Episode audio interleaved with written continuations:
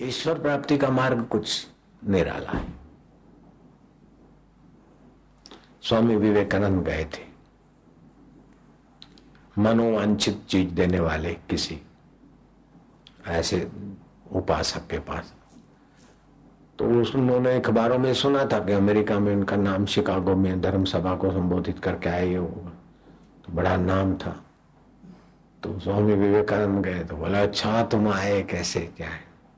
बोले, आप तो चमत्कार करते, जो भी मांगो देते तो हम कुछ मांगेंगे तो हाँ हाँ के मांग लो।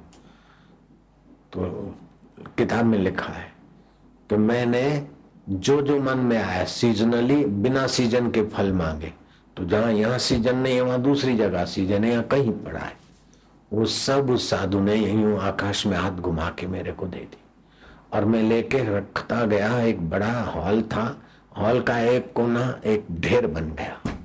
लेकिन भाइयों, आध्यात्मिक जगत के आगे इसकी कोई कीमत नहीं। तो ये व्यवहारिक जगत में है। जैसे स्वप्न में आपका मन जैसा जैसा चाहता है, बनाता है तो मिल जाता है ना। हरिद्वार जाए, ये जाए, वो जाए तो कितना फटाफट हो जाता है। वो प्रतिभाषिक सत्ता है, और इसमें कुछ व्यवहारिक सत्ता में ही करना होता है। लेकिन ये दोनों स्वप्न की नाई पसार हो जाएगा। इन दोनों को देखने वाली जो सत्ता है और करने की योग्यता देने वाली जो सत्ता है और कभी हमारा साथ नहीं छोड़ने वाली जो सत्ता है और जो ज्ञान स्वरूप है, प्रेम स्वरूप है, सुख स्वरूप है, आनंद स्वरूप है, सबका सुहृद है, उस सत्ता को बोलते परमात्मा सत्ता, जो आत्म सत्ता के रूप में अभी हमारे साथ उसी की सत्ता से हमारे भोजन में से काले बाल, सफ़ेद बाल बनते। उसी परमेश्वर सत्ता से हमारी आँखें देखती है, कान सुनते जीव चखती है, मन सोचता है, बुद्धि निर्णय करती और बदलती है, फिर भी जो नहीं बदलता, वो मेरा परमेश्वर आत्मदेव है। मैं उसी में शांत हो रहा हूँ। मैं उसी देव को पाना चाहता हूँ, उसी को प्रीति जो कर जे कर मिले तो राम मिले, अगर मिले तो वही परमात्मा मिले, जो रोम रोम में बसा है।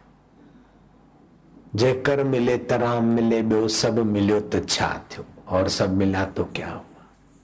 दुनिया में दिल जो मतलब पूरो थियो तो छा थो दुनिया में दिल का मतलब पूरा भी हो गया तो क्या हो गया? मन चाही वस्तु मिल गई तो क्या हो गया? मन चाही पत्नी मिल गई तो क्या हो गया? पति मिल गए तो क्या हो गया? और मन चाह मिल गया तो आसक्ति में टाइम गुजर जाएगा और वो छूटेगा तो दुख होगा। तो दुख का चक्र तो सिर पे चला रहा।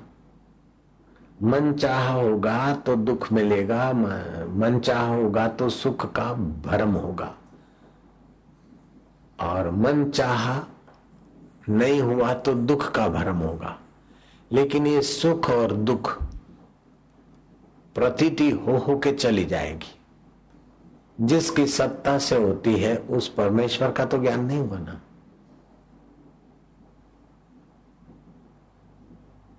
ईश्वरो सर्वभूता नाम हृदय से अर्जुन तिष्ठति वह ईश्वर सबके हृदय में, सबका अपना आत्मा होकर बैठा।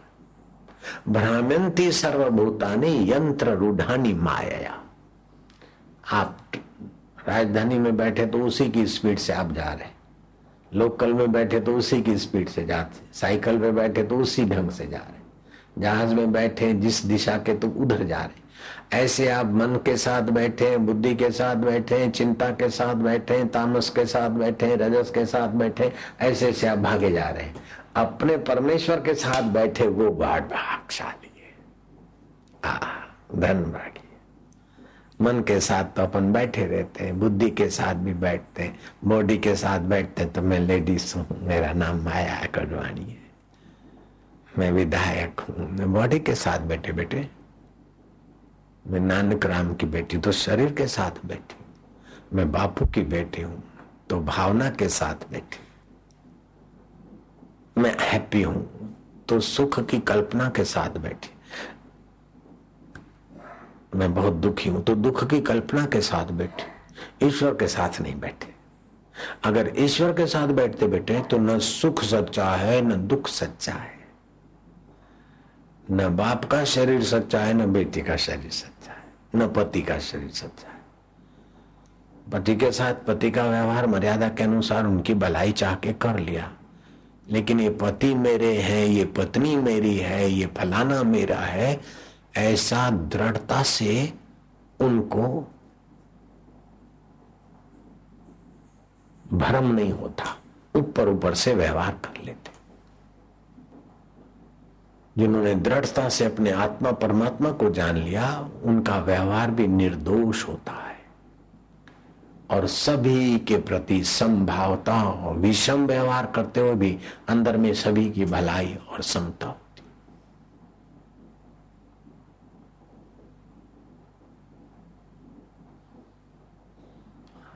जैसे आसमान में बादल हुए, बरसात हुई, आंधी चली, तूफ़ान चला, कहीं बाढ़ आई,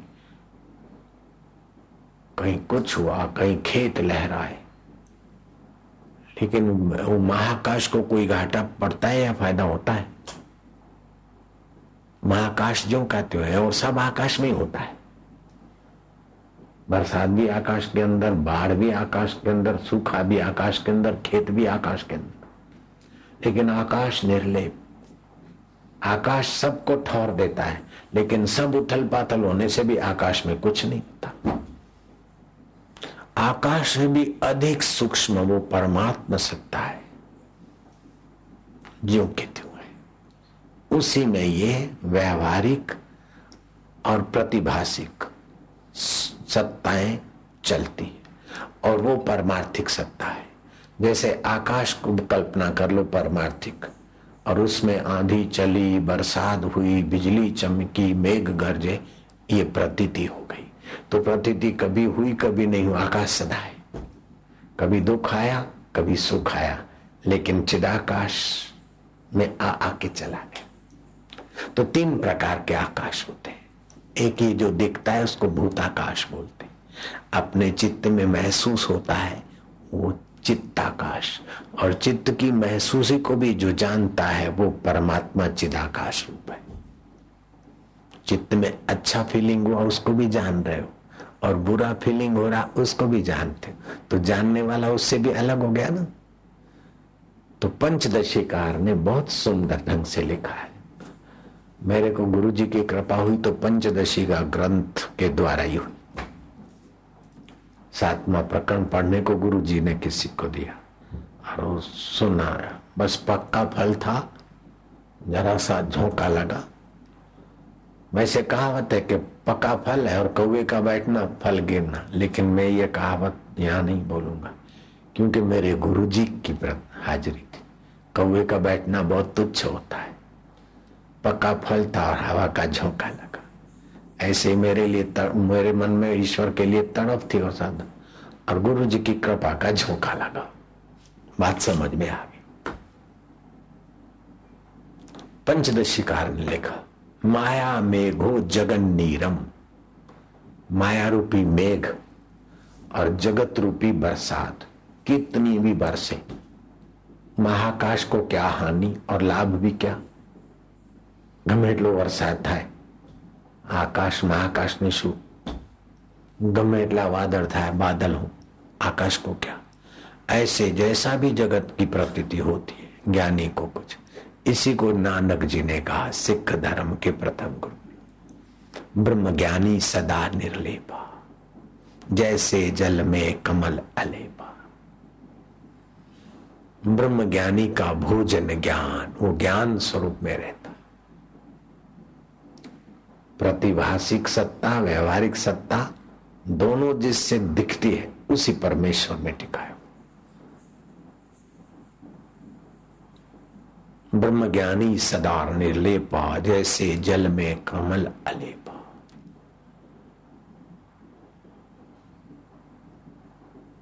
ब्रह्म ज्ञानी का भोजन ज्ञान ब्रह्म ज्ञानी का ब्रह्म ध्यान ब्रह्म ज्ञानी की मत कौन बखाने? नानक ब्रह्म ज्ञानी की गत ब्रह्म ज्ञानी जाने। ब्रह्म ज्ञानी मुगत भुगत का दाता। वो मोक्ष भी दे सकता है और संसार में उनकी मीठी नज़र पड़ती है तो ये प्रतीति भी अच्छी हो जाती।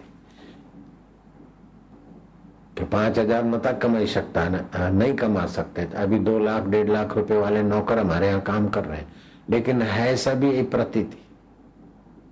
अपने आत्मा को नहीं जाना तो कोई हल्का स्वप्न आया तो कोई बड़ा स्वप्न आया। पहले पाँच हज़ार की आमदनी नहीं थी, ऐसा स्वप्न था।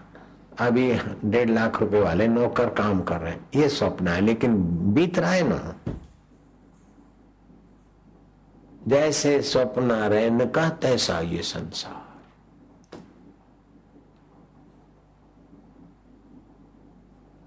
बबली वसी वसे माया ना राजकारण में नारायण माया को नहीं, स्वप्न हो गया ना। बबली हुई ना डेड़ी? कंदो ना नानक रामी, कंदो। आप नानक राम बुढ़े हो गए, बेटा। और ये एमएलए हो गए। सपना बदल गया। लेकिन उसको देखने वाला वही का वही है ना। हम बबले थे, हम बड़े थे, हम बूढ़े हो गए। तो बूढ़ा शरीर हो गया, बबलू शरीर था। उस दोनों को जो जान रहा है, वो ज्ञान स्वरूप मेरा परमात्मा आत्मा होकर बैठा है। कब मैं उसको जानूँगा? तो उसको जानने का प्रयत्न करोगे तो वो जानने में नहीं आएगा। प्रयत्न करने वाला उसमें घुल मिल जाएगा। जैसे लहर समुद्र को खोजने जाए तो समुद्र का माप नहीं ले सकती, लेकिन समुद्र में शांत हो जाए तो लहर समुद्र ही है। खोजत खोजत कबीरो गयो हिराई, लवण की पुतली गई था लेने दरिया का, समुद्र का। और समुद्र रूप हो गई। ऐसे हमारी बुद्धि जब साधन भजन सत्संग करके ईश्वर के लिए सत्संग सुनते सुनते उसी विचार में तो तस्य प्रज्ञा प्रतिष्ठिता। श्री कृष्ण से अर्जुन ने पूछा कि वो ज्ञानी, वो पूर्ण पुरुष का क्या लक्षण होता है? जिसने संसार में आकर पाने योग्य पा लिया, करने योग्य कर लिया, बाहर से कोई प्रसिद्धि है, नहीं है, उसका कोई माना नहीं, लेकिन ऊंचाई को पा लिया। भगवान कृष्ण राम के दर्शन के बाद भी जो काम करने का बाकी है, ऐसा स्थिति प्रज्ञा। बहुत ऊँची स्थिति होती है उस महापुरुष की। उसके विषय में अर्जुन ने पूछा, स्थिति प्रज्ञ से का भाषा? जो स्थिति प्रज्ञा है, उसकी क्या भाषा है? समाधिस्त केशवा। जो अपने आप में समाहित हुआ, वो कैसा होता श्री कृष्ण ने कहा, प्रज्ञाति यदा कामान, सर्वान पार्थ मनोगता आत्म आत्मन तुष्ट स्थिति प्रज्ञस्तोचते जब उसको सुख लेने की, भोगने की, करने की कामनाएँ शांत हो जाती। और अपने आत्मा में प्रतिभाषिक सत्ता, व्यवहारिक सत्ता, ये दोनों जिससे दिख दिख के मिट जाती, उसी में जिसकी बुद्धि टिक गई।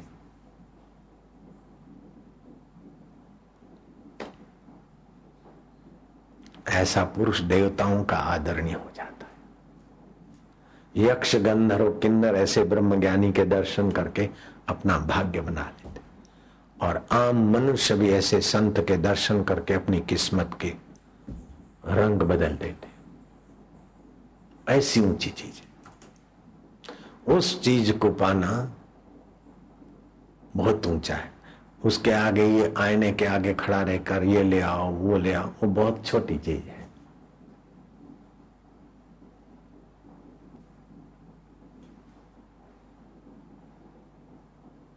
समझ में आता है कुछ?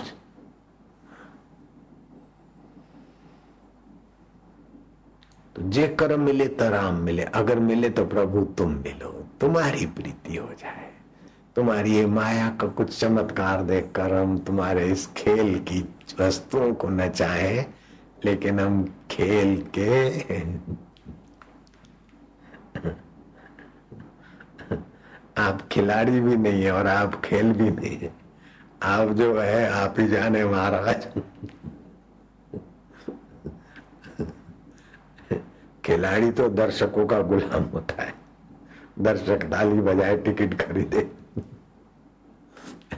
और खेल देखने वाले भी खिलाड़ियों के गुलाम होते कि खिलाड़ी खेले तब उनको सुख मिले। महाराज, आप न खेल है, न खिलाड़ी है। आप क्या है? आप ही जानते हैं। हम क्या है, वो भी आप जानते सगल समगरी तुम्हारी सूत्रधारी, सारी तुम सारा विश्व के गहराई में आप ही सब लीला करवा तुमते हो सो आज्ञाकारी, तुम्हारे से जो होता है, तुम्हारे संकल्प और हुक्म से वही सब तुम्हारी गत नित्य तुम ही जानो, तुम्हारी गति मति तुम ही जानो, नानक रहो सो सदम सदा नानक सदा कुर्बानी महाराज हम तो कुर्बान है तुम्हारे पास। और लहर कुर्बान हो जाए, समुद्र पर तो सौभाग्य है, बुद्धि कुर्बान हो जाए, बुद्धि दाता पर तो इससे बड़ा और सौभाग्य क्या हो सकता है? वकीलों को ईश्वर नहीं मिल सकता, क्योंकि ईश्वर बुद्धि का विषय नहीं। अगर ईश्वर बुद्धि का विषय होता तो वकीलों के काले कोट की जेब में ही होता ईश्वर तो। अमीरों को भी ईश्वर नहीं मिल सकता। अगर अमीरों, अमीरी का ईश्वर विषय होता तो अमीरों की तिजोरी में होता ईश्वर बंद। सुंदरियों को भी ईश्वर नहीं मिल सकता है। नहीं तो सुंदरियों के पर्स का शिकार हो जाता मेरा प्रभु। पहलवानों को भी ईश्वर नहीं मिल सकता। नहीं तो पहलवानों के बगल में होता, उठ बैठ कराते। और सभी को मिल सकता है। पहलवान पहलवानी का गर्व छोड़े, वकील बुद्धि का गर्व छोड़े, अमीर अमीरी का गर्व छोड़े, गरीब गरीबी की दीनता छोड़े। बस प्रभु तेरे है हम गरीब है, नहीं नहीं, हम अमीर है, ना हम वकील है, नहीं। हम साधु महाराज है बापू जी ना महाराज। ये गलती हम नहीं करते। हम बड़ी साधना की थे। अरे, रात को ऐसा करते ऐसा करते। एक बात हो बैठे इसमें ध्यान लगा कि लोग हमको चोर डाकू समझ के आ गए, डेढ़ सौ, दो सौ आदमी हथियार लेकर। हम खड़े होकर यूँ देखे तो इधर हो गए, उधर हो गए। ऐसी मैंने साधना की महाराज, कुछ भी नहीं है। ये तेरी प्राप्ति के आगे दो दो कोड़ी का भी नहीं है कुछ। है तो तू जिसको वरण करता है महाराज, तू जिसको चाहता है ना, उसी के हृदय में प्रकट होता है महाराज। अब हम तो तुझे चाहे इतनी, हमारे में अक्कल नहीं है। थोड़ी बहुत करते, बाकी तू हमारा हाथ पकड़ ले महाराज। तेरी शरण है बस, धन की शरण होकर लोभी बन जाते। बुद्धि की शरण होकर बुद्धिमान हो जाते बुद्धि जीवी बुद्धि बेच बेच के जी रहे बेचारे। कपट की शरण लेकर तो प्रेत योनियों को प्राप्त होते। भोगों की शरण तो भोगी बनकर खोखले हो जाते। लेकिन महाराज जो तुम्हारी शरण आता है वो तुम मैं हो जाता है। महाराज मुझे अपनी शरण ले ले प्रभु। तो, तो मुझे अपनी शरण में रखा। गुरुदेव दया कर दो मुझ पर। मुझे अपनी शरण में रहने दो। तो देखो, गुरु कहाँ बैठे? गुरु जाति में बैठे? गुरु धर्म में बैठे? संप्रदाय में बैठे? नहीं। गुरु बैठे प्रतिभाषिक सत्ता, व्यवहारिक सत्ता बन बन कर मिट जाती, फिर भी जो अमिट है, गुरुदेव वहाँ बैठे तो वो गुरु ब्रह्म हो। इतना आसान है। प्रतिभाषिक सत्ता, व्यवहारिक सत्ता में तो तप कर करके उलझ जाओ महाराज। तन सुखाए पिंजर कियो, धरे रैन दिन ध्यान, तुलसी मिटे न वासना बिना विचारे ज्ञान। ये ज्ञान का विचार करना पड़ेगा, कितना बड़ा तपस्वी हो जा, कितना बड़ा जोगी हो जा, कितना छाया साध ले, कितना प्रेत साध ले, कितना ही अपने मनोबल से वस्तु बना के दे दे, लेकिन फिर भी है व्यवहारिक सत्ता। द्वार तुम्हारे जो भी आया, पार हुआ, सो एक ही पल में इस दर पे हम भी आए। इस दर पे गुजारा कर मुझे ज्ञान के सागर से स्वामी, अब निर्मल गागर भरने दो। सिर पे छाया घोर अंधेरा। ये करूँ तो सुखी हो जाऊँ, ये करूँ तो सुखी हो जाऊँ, ऐसा करूँ तो सुखी हो जाऊँ ये अज्ञान का अंधेरा छाया है महाराज। करते करते तो मरे ही गए, मारे जा रहे हैं सारे। थक थक के मुर्दा बन के जा रहे संसार को चाहते हैं तो संसार आपको नीचो के बुढ़िया, बुढ़ी बनाकर किनारे फेंक देगा।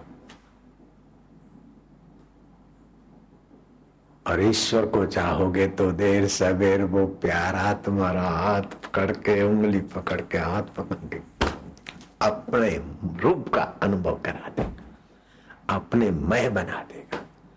आप इस संसार को चाहोगे तो देर सवेर संसार आपका उपयोग करके निचोकर नींबू कैसे फेंका जाता है? ऐसे संसार आपको एक कोने में फेंक देगा बुढ़ापे में। बिल्कुल पक्की बात। आप ईश्वर को चाहोगे तो जैसे करुणामयी माँ बच्चे को पुष्ट कर देती बच्चिया को पुष्ट कर देती है और करुणामयी माँ बच्चिया को माँ बना देती है। ऐसे ही करुणामयी माता पिता स्वरूप परमार्थिक सत्ता आपको परमार्थिक मय बना देगी। ब्रह्ममय बना देगी। ईश्वर को चाहोगे तो ईश्वर आपको ईश्वरमय बना देगा, ब्रह्ममय बना देगा। और संसार को आप चाहोगे तो संसार आपको नीचो कर फेंक देगा। बिल्कुल पक्की बात। दूसरी बात है कि संसार से अलग होते तब संसार का ज्ञान होता और परमार्थिक सत्ता से ईश्वर से जब एक होते तो ईश्वर का ज्ञान होता संसार से अलग होकर संसार का उपयोग किया जाता है और ईश्वर से एक होकर ईश्वर का अनुभव किया जाता है। और प्रार्थना करते करते भी अनजाने में वो परमार्थिक सत्ता में एक आध सेकंड, दस सेकंड पर तब वो प्रार्थना फलती इसलिए पक्का इरादा करो कि हमें तो भाई व्यवहारिक प्रतीति एक सपने की प्रतीति और ये व्यवहारिक प्रतीति बदल जाती, फिर भी जो नहीं बदलता, वो तेरा ज्ञान चाहिए तेरा प्रकाश चाहिए तुझ में प्रीति हो। जब दुख आवे तपस्वी से योगी अधिक है। श्री कृष्ण का अनुभव। श्री कृष्ण का अनुभव कोई एक व्यक्ति का अनुभव नहीं है। श्री कृष्ण का अनुभव मानो मानो मात्र के मंगलमय अनुभव की बात। श्री कृष्ण कहते हैं, तपस्वी भी हो, अधिक योगी। तपस्वी तप तो करता है, लेकिन तप चाह करके स्वर्ग चाहता है। वो भी व्यवहारिक प्रतीति है। यश चाहता है, यूँ करके कुछ चमत्कार करना चाहता तपस्वी भी अधिक योगी। ज्ञानी भी मत अधिका चार वेदों का ज्ञान है, इधर का ज्ञान, साइंटिस्ट आइंस्टाइन फाइंस्टाइन जैसे, उसके आगे मत्था टेकते इतना बड़ा विज्ञानी है लेकिन है तो व्यवहारिक सत्ता में उलझा हुआ। तपस्वी भ्यो अधिक योगी, ज्ञानी भ्यो मतो अधिक आहा।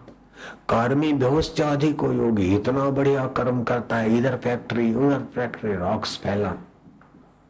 ओ हो इतना धन, इतना मिलियन बिलियन हाउस कितने मिलियन लोग तो उसके पास काम करते थे। और पचास से तिरपन साल की उम्र में तो स्वास्थ्य इतना खो दिया कि डॉक्टर ने बोला, mister Rockefeller you will expire within six month only छह महीने के अंदर तुम मर ही जाओगे। अब पाचन डाइजेस्ट पावर डाउन रात को नींद नहीं आती। अयो नहीं, अयो you will die within six month फिर क्या करूँ? मौत सामने आती तो स्वामी विवेकानंद उन दिनों में संत के शरण गया और उन्होंने कहा, जो धन संग्रह करने के लिए आप लगते हैं उस धन का सदुपयोग करो। ईश्वर की प्रीति के लिए। रॉक्स फेलर लिखता है कि मैं पचास से तिरपन साल की उम्र में बहुत बीमार हुआ और आखिरी में डॉक्टरों ने यही सुनाया कंसल्टिंग करके। बहुत सारे बड़े डॉक्टरों ने। मिलियन मिलियन मिलियन मतलब क्या? दस लाख को मिलियन बोलते ऐसे लोग काम करते जिसके पास उसको इतना टेंशन और ये क्या? तो महाराज अब वो अपना धन कहीं चला न जाए, ये न जाए, वो जाओ तो जाने वाला है। अब इसको ईश्वर की प्रीति के लिए अच्छे काम में लगाओ। तो भय निर्भयता में बदला और लोभ सेवा में बदला स्वार्थ परमार्थ में बदला रॉक्स फेलर लिखते हैं कि मैं तिरपन साल में मर जाने वाला व्यक्ति आज तिरानवे साल की उम्र में तुम्हारे स्कूल का चीफ गेस्ट होकर मैं भाषण दे रहा हूँ, ये सत्संग का प्रभाव है। जीवन जीने का ढंग है। तो जो प्रतीति हो रही है, उसको सत्य मानेगा तो चाहे रॉक्स फेलर हो, चाहे उससे भी कोई और हो, दुखी रहेगा। मजदूर भी दुखी रहेगा और राष्ट्रपति पद पर है, तभी भी दुखी रहेगा। राष्ट्रपति पद चला जाने पर रेगन बेचारा कैसा दुखी हुआ। दूसरे लोग भी। और समझो राष्ट्रपति पद मौजूद और ऐसे आराम से मर गए तो बाद में फिर उस पोस्ट को नहीं मिले तो प्रेतों के भटकना भी दुखी। और फिर किसी के गर्भ में आए, गर्भ मिला तो ठीक नहीं मिला तो बाथरूम में बह गया, पेशाब में तो दुख है ना? वो पेशाब गटर में जाएगी तो दुखी तो हुआ ना? मैं बड़ा सेठ बन गया और दूसरे जन्म में फिर जन्म नहीं मिला तो मेरा शरीर तो सूक्ष्म पिता के गंदे नली से तो पसार होना रहा माँ के गर्भ नहीं मिला तो मेरे को तो भटकना पड़े। तो ऐसा क्यों घाटे का सौदा करना? इसीलिए परमात्मा को पाने का पक्का इरादा कर। बड़ा महंत बन जाऊँ, बड़ा सेठ बन जाऊँ, बड़ा बापूजी जैसा बन जाऊँ, ये मत करो। बापूजी, इन कारण बापूजी नहीं है। बापूजी प्रतीति को प्रतीति मानते और प्राप्ति में टिके तब बापूजी। ये बापूजी का विषय नहीं, ये तो समाज का है, लोगों का है। बापूजी का तो वह है। साधु, अब हम न मरेंगे। हमारी मरे बला, सत्पुरुषों का बाल खा मरे न मारा जाए। हम मरेगा तो यह मरेगा, मैं नहीं मरूँगा। आम आदमी शरीर की मौत को अपनी मौत मानता है। शरीर के काले, चमड़े के कालेपन को मैं काला हो गया। चमड़े के गोरेपन को मैं गोरा हो गया। अमेरिका से जो लोग आते हैं, उनको हिंदुस्तानी लोग देखकर प्रभावित हो जाते लेकिन बेटे, उन विचारों अमेरिका से आए हुए को देखकर प्रभावित मत हो। उन पर हृदय की सद्भावना बरसाओ कि वहाँ विचारों का चमड़ा गोरा होता है, फैट बढ़ जाती है और नाड़ियों का पावर डाउन हो जाता है। अमेरिका में भोगी वाइब्रेशन इतने हैं, खाने, पीने के तो जितना जीव चंचल, उतना काम इंद्री के द्वारा लीकेज प्रॉब्लम सेक्स ये वो। तो नाड़ियाँ दुर्बल्य अमेरिका के इलाके में, नाड़ी दौर्बल्य अधिक यूरोप, अमेरिका, नाड़ी दौर्बल्य और चेहरा टिपटा। और यहाँ गर्मी है क्लाइमेट है, ऐसा। तो शरीर जरा काला पतला दिखेगा, लेकिन नाड़ी मज़बूत हिंदुस्तानी की। इसीलिए अमेरिका का आदमी आएगा तो यहाँ उनको पानी भी हजम नहीं होता। बोतलें लेके घूमते और यहाँ वाला जाए, वहाँ तो दूध भी हजम, पानी भी हजम, लक्कड़ पत्थर हजम। हिंदुस्तानी कहीं भी सेट हो जाता है, लेकिन अमेरिका वाला जहाँ तहां सेट नहीं हो सकता। जरा सा गर्मी पड़ी तो एसी चला दी, जरा सा सर्दी ज़्यादा हो तो हीटर चला दिया। तो रोग प्रतिकारक शक्ति नहीं और शरीर बॉडी ही सब कुछ है। प्रतीति ही सब कुछ है। ऐसा जीते बेचारे। तो अमेरिकन लोग आए तो उनको देखकर आप ये नहीं समझना कि बड़े सुखी है। नहीं नहीं। प्रतीति में बड़े बेचारे खोए हुए हैं। और जो सत्संग करता है, उसको चाहे खाने को ठीक ठाक नहीं हो, रहने को झोपड़े में से चंद्रमा के किरण आते भजन करता है तो मंजीरे बजाने के झांझ, पत्थर के दो टुकड़े झांझ, तुकाराम महाराज। पत्थर के झांझ बना, बजा रहे बना क्योंकि वो पैसा नहीं है झांझ खरीदने का। छह आने में मिलते थे उस समय। आठ आने में झांझ, वो नहीं थे। तो पत्थर के झांझ बजाते थे। विठ्ठला विठ्ठला पांडुरंगा विठ्ठला इकडम तिकडम काय करायच्या विठ्ठल विठ्ठल बोला माझी मावली माझ्या कन्या छत्रपति शिवाजी ने धन दौलत अशरफियों के थाल भर के भेजे बोले महाराया इनमें कोई सार नहीं है तो मेरे को बिच्छू जैसे लगते ये तो तुम ही रखो, लेकिन याद रखना, तुम भी इनको अपना नहीं मानो। भगवान भी मन लगाओ तो मुझे खुशी होगी। तुम ये मुझे दोगे घोड़े और ये जो थाल और हीरे भर के भेजे, मेरे को ये नहीं चाहिए। मेरे पास भले रहने को झूपड़ा ठीक से नहीं है, मंजीरे तो ये, लेकिन जो पांडुरंग है, उसकी चाबियाँ मेरे पास रहती विठल की कुंजियाँ मेरे पास रहती रिद्धि सिद्धियाँ की दासी। तो प्रतिदित को प्रतिति माने और प्राप्ति में टिक जाए, उसका जीवन तो धन्य है, ऐसे पुरुष का दर्शन भी व्यर्थ नहीं जाता। साधु नाम दर्शनम, पातक नाशनम। ऐसे संत पुरुष के दर्शन से पातक नाश होते। संत के दर्शन से तो पातक नाश होते। संत चले गए, फिर उस जगह पर लोग मत्था टेकते, फिर भी कोई शांति मिलती। तीर्थ हो जाता है वो जगह। आज जो भी तीर्थ बने या तो भगवान के चरण रज से या तो भगवत प्राप्त महापुरुष की चरण रज से। तो वे होते तभी तो मंगल होता है, लेकिन वे चले जाते तो उनके स्थानों से भी लोगों का मंगल होता है। तो उनका कैसा मंगल मंगलमय जीवन? तो आप, हम ये पक्का इरादा करें कि बस आखिर ऐसी चीज़ मिले कि जब छूटे नहीं। और अपने बल से प्रयत्न करो, लेकिन ईश्वर के बल को बुलाओ तू दया हे नाथ, अब मुझे तुझे पाना है, मेरा इरादा पक्का हो जाए। तेरी कृपा से तू मिलेगा अब।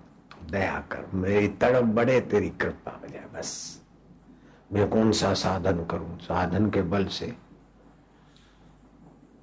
तो आप अपने परिश्रम से ईश्वर को लेना चाहते कोई अपने परिश्रम से जगत को चाहता है, कोई अपने परिश्रम से ईश्वर को चाहता है। अपने परिश्रम से जगत को चाहता है, एकदम थर्ड क्लास बुद्धि अपने परिश्रम से ईश्वर को चाहता है, मध्यम है। अपना परिश्रम, लेकिन ईश्वर की कृपा से ईश्वर को चाहता है। आए है, उत्तम विचार वाला।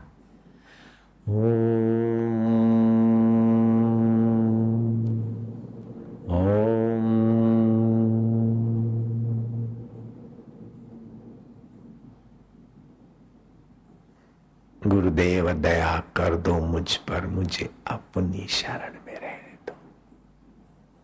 बुद्धि की, मन की, संसार की नहीं, अपनी शरण।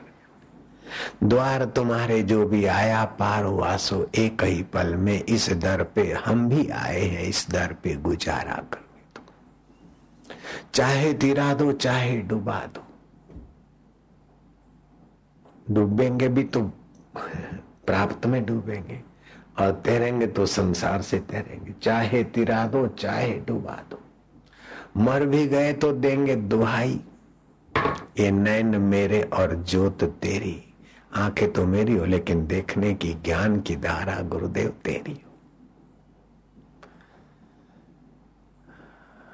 सिर पे छाया घोर, अंधेरा सूझत नाही राह को ये नैन मेरे और जोत तेरी। इन नैनों को भी बहने दो। विरह के आँसू बहाओ, ईश्वर तुम कब मिलोगे टाल આવી ગઈ પણ હજી કોષ કબાળા ના છૂટે તો ક્યારે છૂટશે ટાલ આવી ગઈ પણ ઈશ્વર તારા માટે કર્મ નહીં કરે તો પછી શું કરીશું सिर पे छाया घोर अंधेरा सूजत नाही रहा कोई ये नैन मेरे और जोत तेरी इन नैनों को भी बहने गुरुदेव दया कर दो मुझ पर मुझे अपनी शरण में रहने ये नाव मेरी और हाथ तेरे मुझे घर से तरने दो। नाव मेरी है, लेकिन हाथ तुम्हारी सत्ता से चले। नज़रें बदले तो निजारे बदलेंगे, किस्ती ने बदले रुख तो किनारे बदलेंगे। हमारी नज़र नश्वर पर है तो निजारे नश्वर मिलेंगे। हमारी नज़र तुझ पर है तो निजारे शाश्वत के मिलेंगे। मेरे यार, मेरे प्रभु। इरादा कर लो, ईश्वर प्राप्ति का तो गुरु किश्ती ने रुख बदला तो किनारे बदलेंगे। नज़र बदली तो निजारे बदलेंगे। किश्ती बदलेगी, रुख तो किनारे बदलेंगे। ओ, नारायण नारायण नारायण। ऐसे दिन कब आवेंगे कि संसार स्वप्न है स्वप्ने तुल्य देखूँगा। सुख और दुख को देखकर मैं समता के साम्राज्य में रहूँगा। ऐसे दिन कब प्रतीति को प्रतिभाषिक और व्यवहारिक प्रतीति को प्रतीति मानकर, प्रतीति जिनके आगे आ आकर बदल जाती, फिर भी जो नहीं बदलता है, उसमें मैं कब आराम पाऊँगा मेरे राम। मारा वालुड़ा मुझा बाजारा साई, माजी माहौली, मेरे अल्लाह, ओ मेरे रब ये मारा ठाकुर जी, बढ़िया बाप जी रे। તું તો દિન દુખ્યો રે તારે તું તો ગરીબ રે ઉગારે હું તો આયો થોરે દ્વારે महाराज बड़ो सावड़िया सेठ हरी जे कैसे भी करके आप पुकारो इनमें दो चार बार तो चिल्लाओ सचमुच में आ जाए तो गनीमत है झूठ मूठ में भी भूत भूत तो भूत का भरम हो जाता है और भगवान तो सचमुच में ही है भगवान ही हमारे थे हैं और रहेंगे पति, पत्नी, दोस्त, मिलकत, ये तो प्रतीति मात्र है। अगले जन्म की पत्नी, दोस्त, मकान, चावल कहाँ गए? चीटी बने होंगे तो दस पाँच चावल में ही मानते होंगे हमारी मील चलती है। अब इस दस पाँच टन में लागेगा हमारी मील। फ़र्क क्या पड़ता है? प्रतीति हमारा तो ईश्वर था, है और रहेगा बस। काहू, दौलत प्राणियात राखे को सर्जनहार ये करूँ, वो करूँ। नहीं तो उसको पाने का इरादा कर दे, बाकी सब ठीक हो जाएगा। एक सादे सब सदे, सब सादे सब जाए। अब एक थोड़ी सी विनोदी बात, विनोद भी ज़रूरी। चेले ने कहा, गुरुजी, हम यात्रा करने को जाए थे तुम्हारी सेवा करते रहे दुनिया भर भर माँ। आप कछु दई दो, गुरुदेव। हमें मांगना ना पड़े। आप जैसे बड़े सिद्ध पुरुष के चेले बा कैसे मांगे ऐसा कुछ दई दो कछु हमारा को जरा यात्रा में मिलता रहे। गुरु ने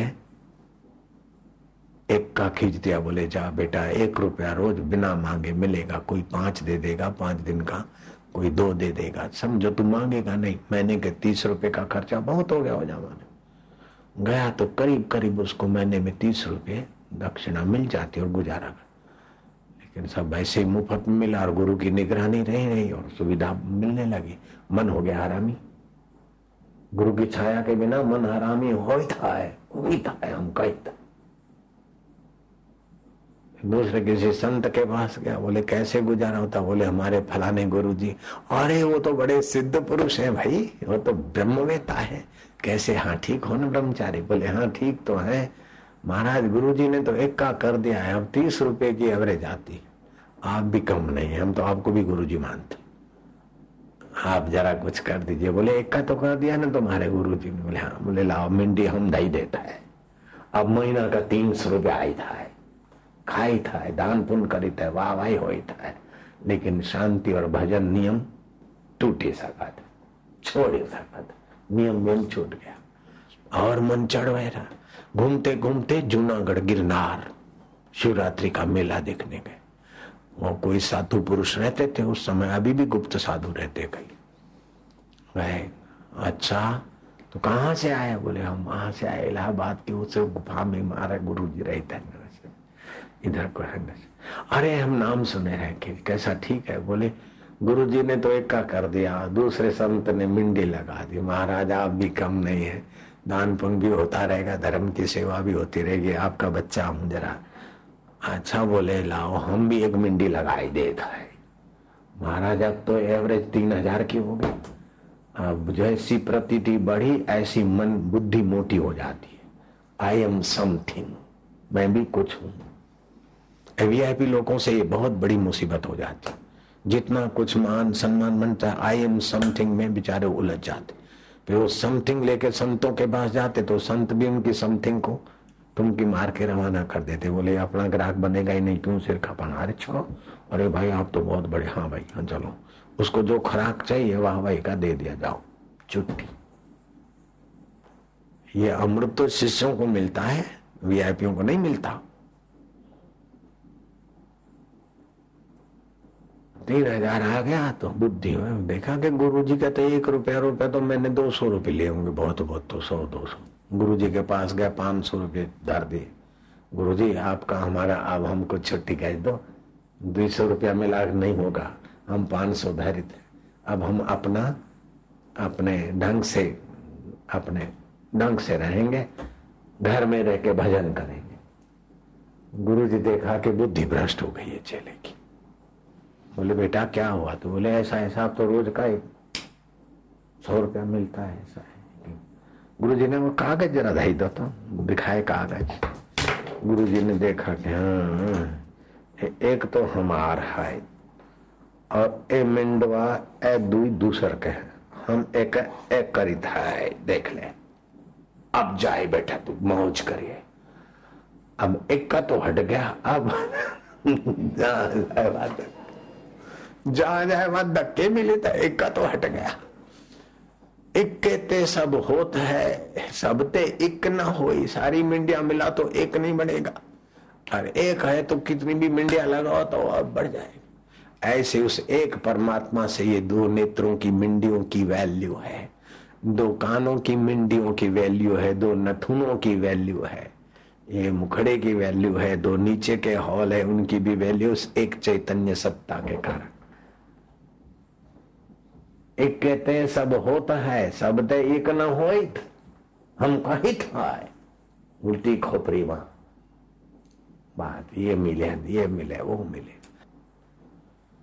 हे भगवान, तेरे ज्ञान में, तेरी प्रीति में, तेरे आनंद में बस समझ ओम मन अपना आत्म वैभव भर ले। हरती पातकानी, शोकानी, दुखानी ती हरी वेद मंत्र का पाठ पुनित पाठ कहा जाता है, पुण्यमय पाठ कहा जाता है। उस वेद मंत्र के पाठ में भी पहले हरिओम करके उच्चारण किया जाता है कि हमारा पाठ निर्विघ्न समाप्त हो। और बाद में भी हरि ही ओ यज्ञ यज्ञमय जनता देव।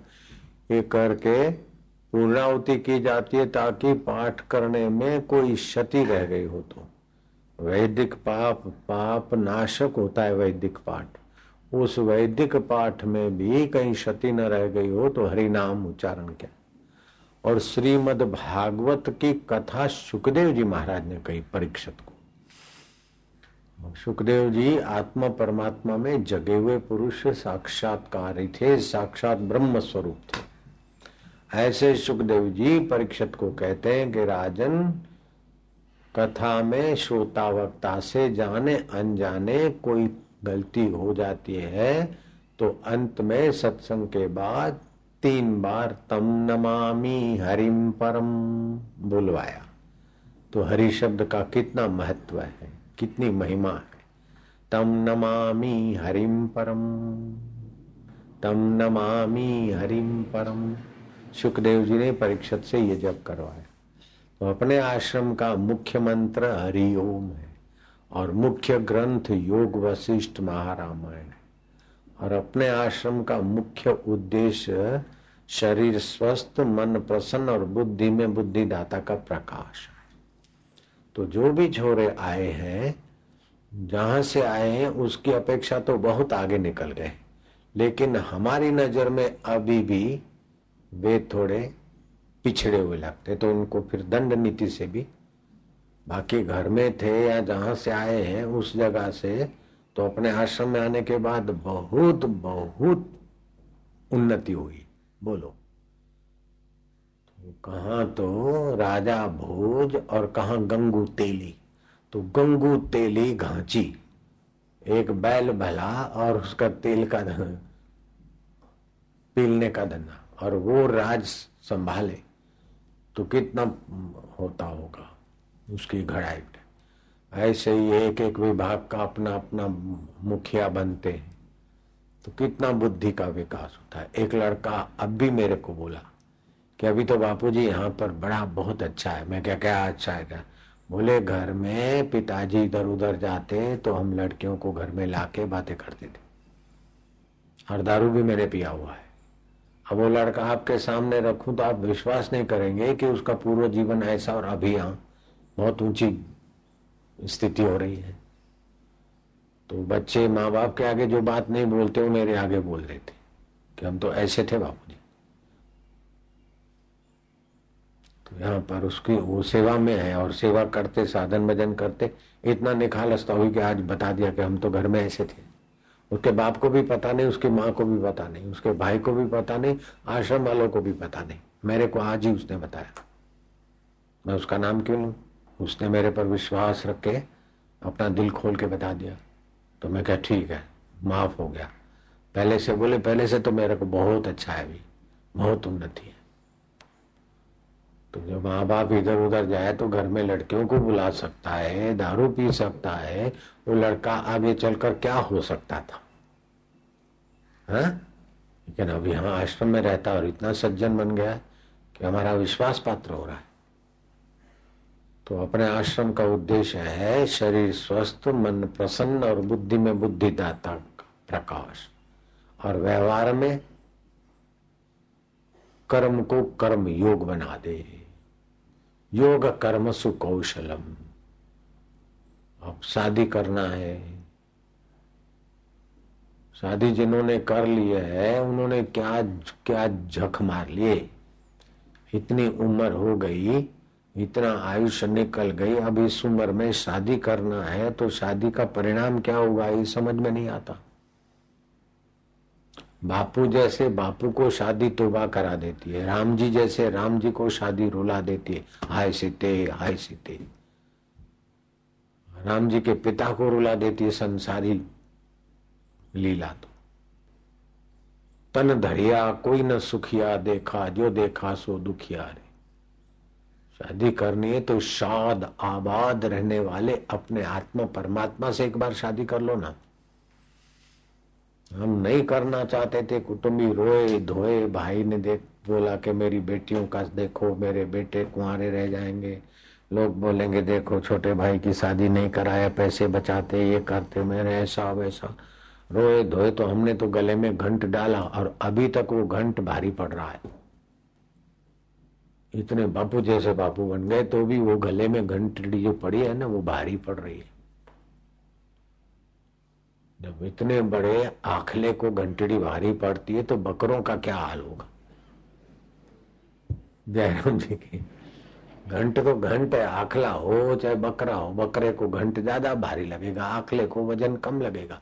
लेकिन है तो आखले के लिए भी मुसीबत।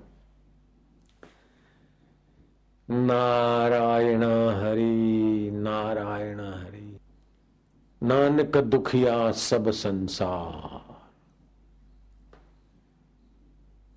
जैसे वशिष्ठ जी कहते हैं, किसी को आग लगे और तिनखे डाले सूखे, आग बुझाने को तो मूर्ख है।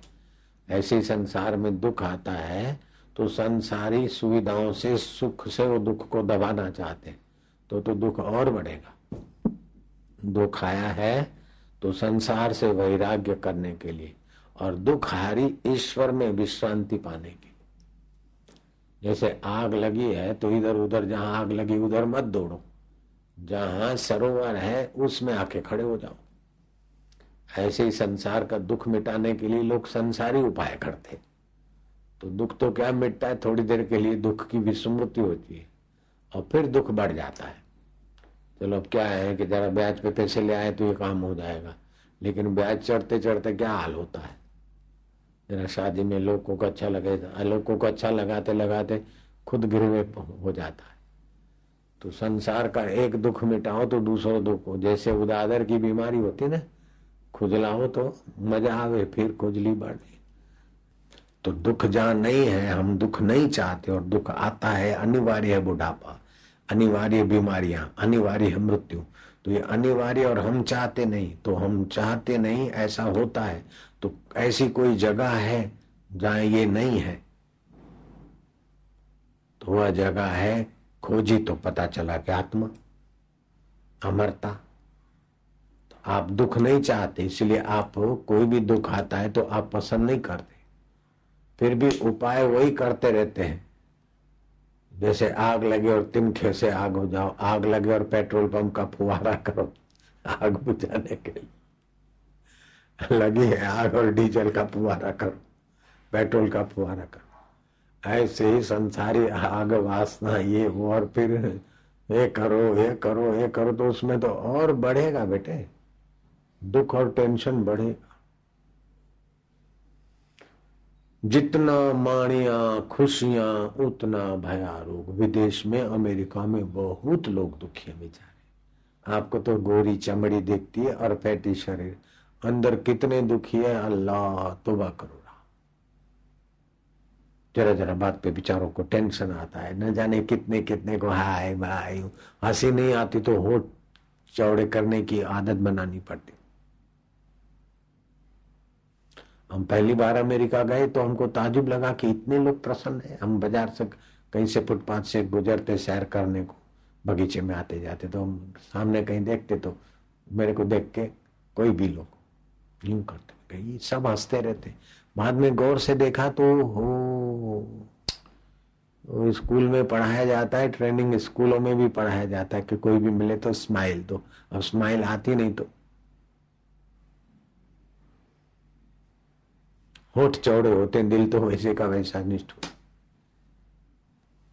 और फिर उस दिल को खुश करने के लिए वाइन पियो, किसी की लेडी के साथ नाचो, किसी के लेडे के साथ नाचो, उसकी थुके चाटो, उसकी लाली लिपस्टिक चाटो हो उसका क्या चाट कितने बेचारे सुखी होने के लिए परेशान। इससे तो करो हरी हो। बस आनंद आनंद। हृदय अपने आप खिल जाता है। नोट यू करने की क्या ज़रूरत है? कितना सहज में आनंद है, सहज में सुख है। और वो परमानंद ये तो चलो थोड़ी देर के लिए हर आनंद हुआ। लेकिन परम शांति। हरिओम का जप करते फिर शांत, फिर श्वासोश्वास को देखे तब भी शांत। फिर सत्संग के विचार में धीरे धीरे आत्मा परमात्मा को पालो, जहाँ कोई दुख नहीं। यन लब्धवान चापरम लाभम मन्यते न अधिकम तथा। जिस लाभ से अधिक कोई लाभ नहीं, यस्मिन स्थितो न दुखे न। जिसमें स्थित होने के बाद बड़े भारी दुख भी उसको कुछ दुख नहीं दे सकते। सरोवर में खड़े हो गए हाथी या जंगली प्राणी, बड़े भारी आग लगी, लेकिन सरोवर में खड़े तो क्या कर लेगी आग? तो बबुक बबुक करके शांत हो जाएगी, वो अपने आप जाए ऐसे ही जहाँ दुख नहीं, उस आत्मदेव को अच्छी तरह से जान लो। फिर जो भी संसार में आए तो मन उधर अपने आप चला जाएगा। एक बार सरोवर देख लिया, फिर जंगल में रहते हो तो आग लगी तो आपको क्या है? उसमें क्यों जलोगे? चले गए सरोवर। ऐसे वो तो जंगल में तो एक दो मील, पाँच मील दूर होगा सरोवर, आधा मील दूर होगा। यहाँ तो आपका आत्म सरोवर है ये हरिओम हरिओम ओम ओम ओम ओम ओम ओम ओम ओम ओम ओम ओम ओम हरिओम हरिओम हरिओम हरिओम हरिओम ओम ओम आनंद ओम माधुर्य ओम शांति ओम हरिओम ओम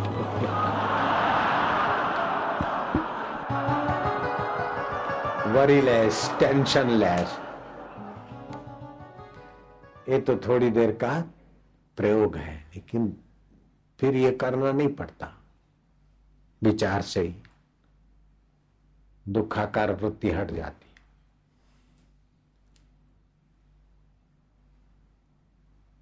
दुख कब होता है?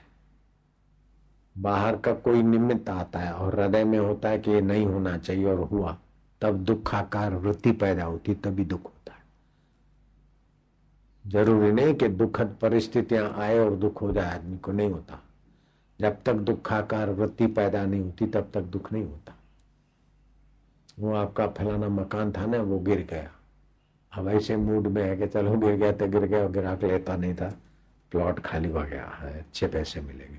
तो मकान गिरने के समाचार होने पर भी दुख नहीं हुआ। हमारा ये हो गया। तो कभी कभी दुखद समाचार आते लेकिन आपकी सूझबूझ, जैसे बच्चा चलते चलते गिर पड़ता है। तो चोट लगी। बाहर तो दुखद स्थिति हुई उसको। माँ कहती, अरे वाह, मेरे बंदुलू मेरे बंदुलू ने बेटे मकोड़े मार दिए, कीड़ी मर गई, वो चिड़िया भी भाग गई, तू गिरा बोले गोड्डे में चोट लगी खरोदाई है, लेकिन दुखाकार वृत्ति बने उसके पहले माँ ने उसको सुखाकार कल्पना में ले गई। तो दुख का निमित्त होते हुए भी उसको दुख नहीं हुआ उस समय। दूसरा है एयर कंडीशन चल रहा है, आइसक्रीम है, जो कुछ चटोरापन है, वो सारी चीज़ें पड़ी खा रहा है। सोच रहा कि ऐसा है ऐसा है